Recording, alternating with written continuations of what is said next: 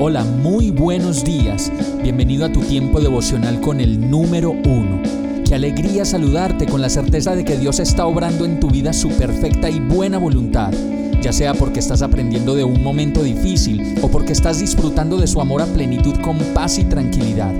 Llegó la hora de tomar tu Biblia, pues de seguro Dios te va a hablar, te va a reconfortar y lo mejor de todo, te va a dar las respuestas que estabas buscando. ¿Qué esperas? Vamos, súbete de una vez en este pequeño pero eterno vuelo devocional con destino al cielo. Y el mensaje de hoy se llama Chismes, insultos y alborotos. Segunda de Corintios 12:20 dice, En realidad me temo que cuando vaya a verlos, no los encuentre como quisiera, ni ustedes me encuentren a mí como quisieran. Temo que haya peleas, celos, arrebatos de ira, rivalidades, calumnias, chismes, insultos y alborotos. Cuando nos adentramos en la palabra de Dios podemos descubrir que Dios nos habla como un papá lo haría con sus hijos y por eso en este verso nos dice, ojalá cuando yo vaya a verlos no los encuentre con peleas, celos, arrebatos de ira, rivalidades, calumnias, chismes, insultos y alborotos.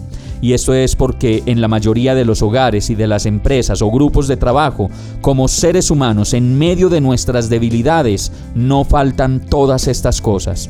Por eso Dios nos dice en su palabra que renunciemos a ellas, pues lo único que traen a nuestra vida es desgracia, retroceso y limitaciones. Proverbios 26:20 dice, el fuego se apaga cuando falta madera y las peleas se acaban cuando termina el chisme.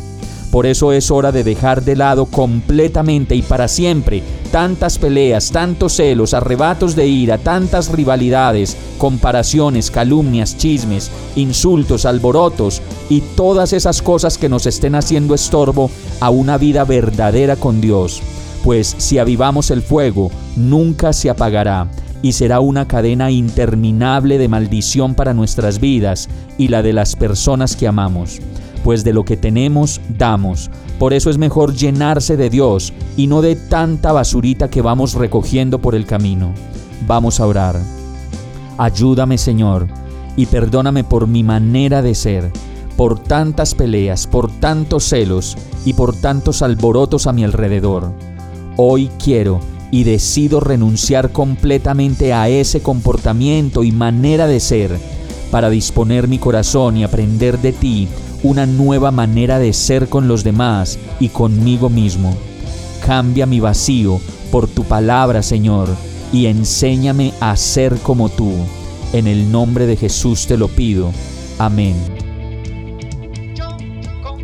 Hemos llegado al final de este tiempo con el número uno no te detengas, sigue meditando durante todo tu día en Dios, descansa en Él, suelta los remos y déjate llevar por el viento suave y apacible de su Santo Espíritu.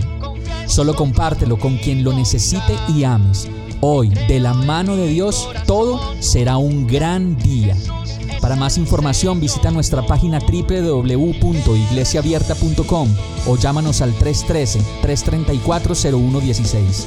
Oramos y rogamos para que cada día te enamores más de Dios y para que no pares de pasar todo tu tiempo con el número uno